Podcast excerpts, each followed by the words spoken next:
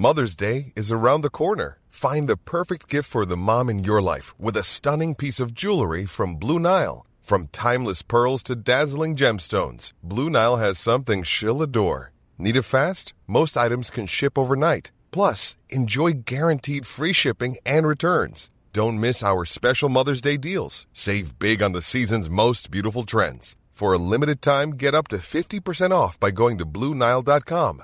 That's BlueNile.com. Hello and welcome to World Weekly from the Financial Times. I'm Gideon Rachman.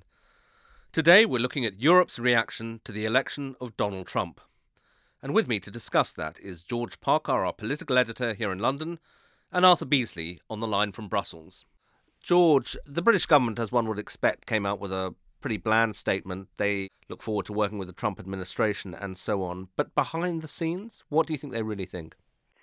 Well, I think first thing to say, behind the scenes, they weren't really expecting Donald Trump to win. Certainly, the British embassy in Washington was saying that their polls were narrowing and it was possible that Donald Trump would win, but they weren't expecting it. On the days leading up to the election, the Prime Minister was in India and all of her aides were sort of rather laughing off the idea that Donald Trump could win. So frankly, they're taken aback and a little bit appalled by what's happened, because they have obviously heard what Donald Trump's had to say about free trade, and Theresa May sees herself as a champion of free trade. They've seen what he's got to say about Russia, what he's got to say about defence, and all of those things have been ringing alarm bells for months in the London political establishment. So they weren't expecting it, and they certainly didn't want it.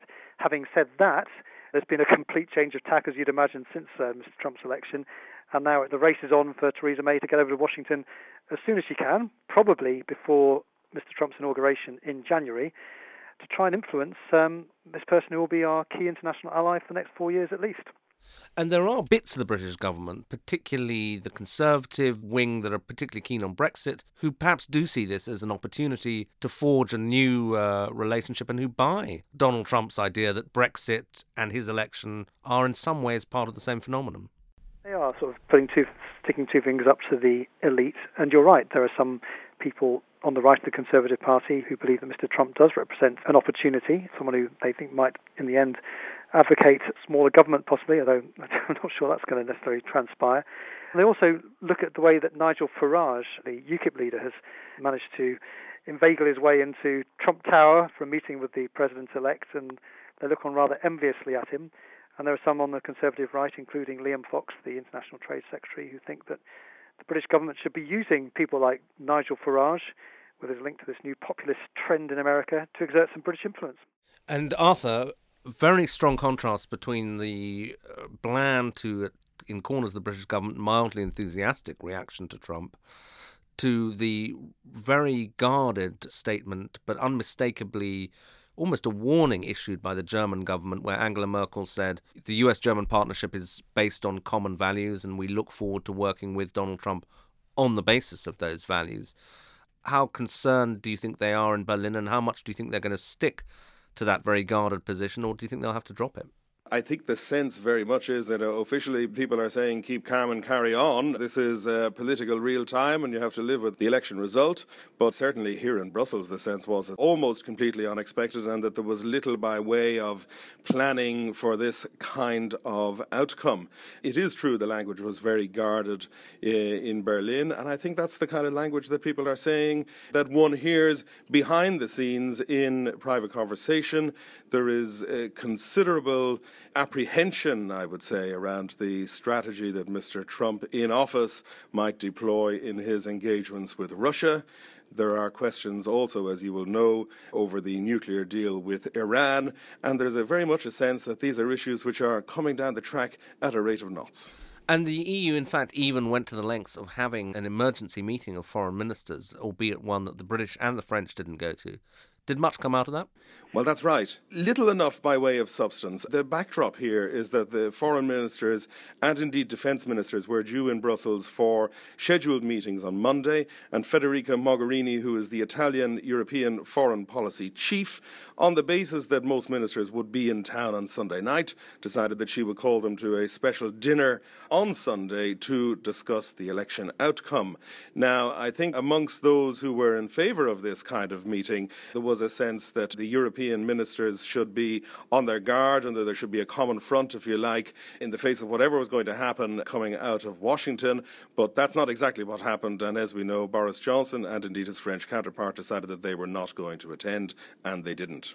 And George, I mean, Boris Johnson went a little further. He decried what I think he called the phrase was the collective whingerama from European foreign ministers, essentially told them to belt up, accept the presidential election result in America.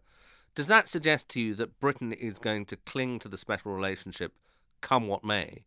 Or do you think behind the scenes people like Boris Johnson and Theresa May do have some red lines where they just won't go along with America, whatever America does? Well, I think the bottom line is that they will cling to the special relationship come what may. I mean, given the fact we are in the process of severing our links with our biggest commercial partners in Europe, then at the same time, simultaneously losing our grip on our main strategic relationship with the United States would be a disaster, I think, from a foreign policy point of view. So they are determined to stick close to America.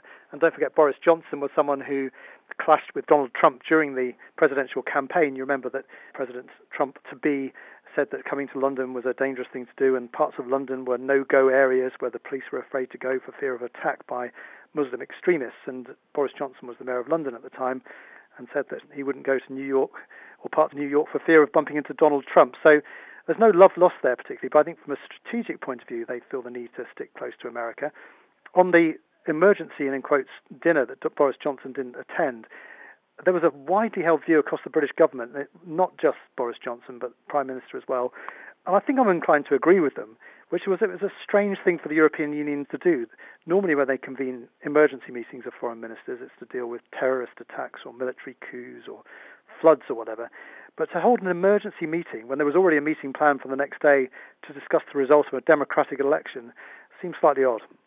Of course, then everyone's now wondering what the knock-on effect on European politics will be. It's a big election year in Europe in 2017. We've got the Dutch elections in March, and the one, I guess, that we're looking at particularly is the French presidential election.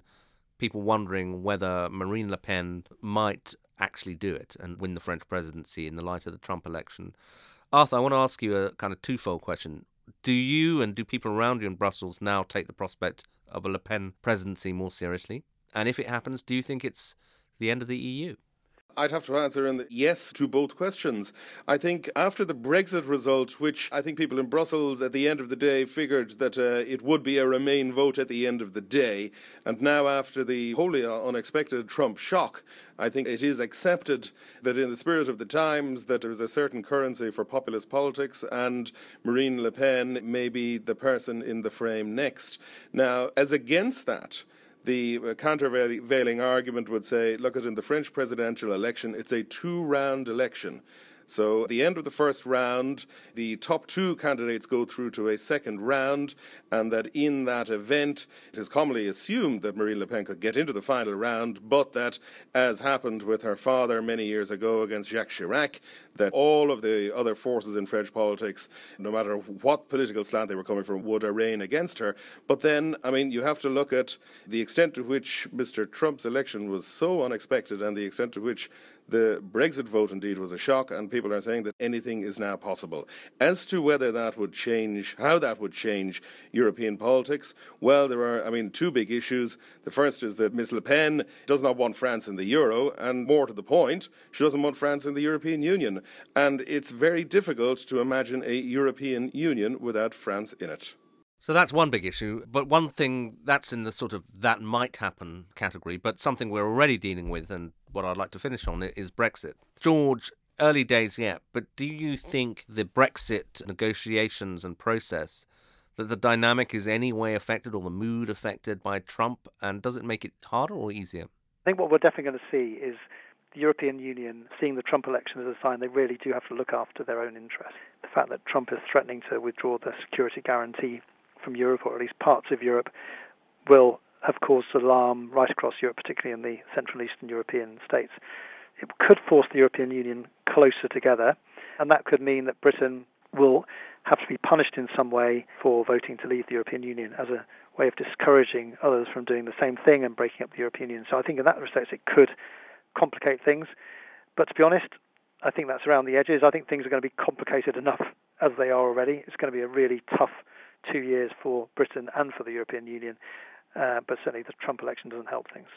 Because, Arthur, I mean, some arguments you hear amongst the kind of look-on-the-bright-side characters in London is, well, actually, this opens up the possibility of Britain making a deal with the United States, a free trade agreement. If that gives Britain that option, maybe the EU will have to deal with Britain a little bit more carefully.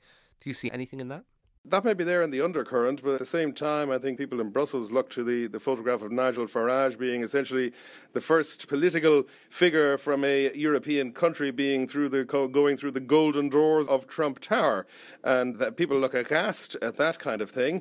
The other thing is, on the trade element of things, it is true that Barack Obama, the outgoing president, said that Britain would have to go to the back of the queue in a Brexit scenario in terms of a new trade deal with the US.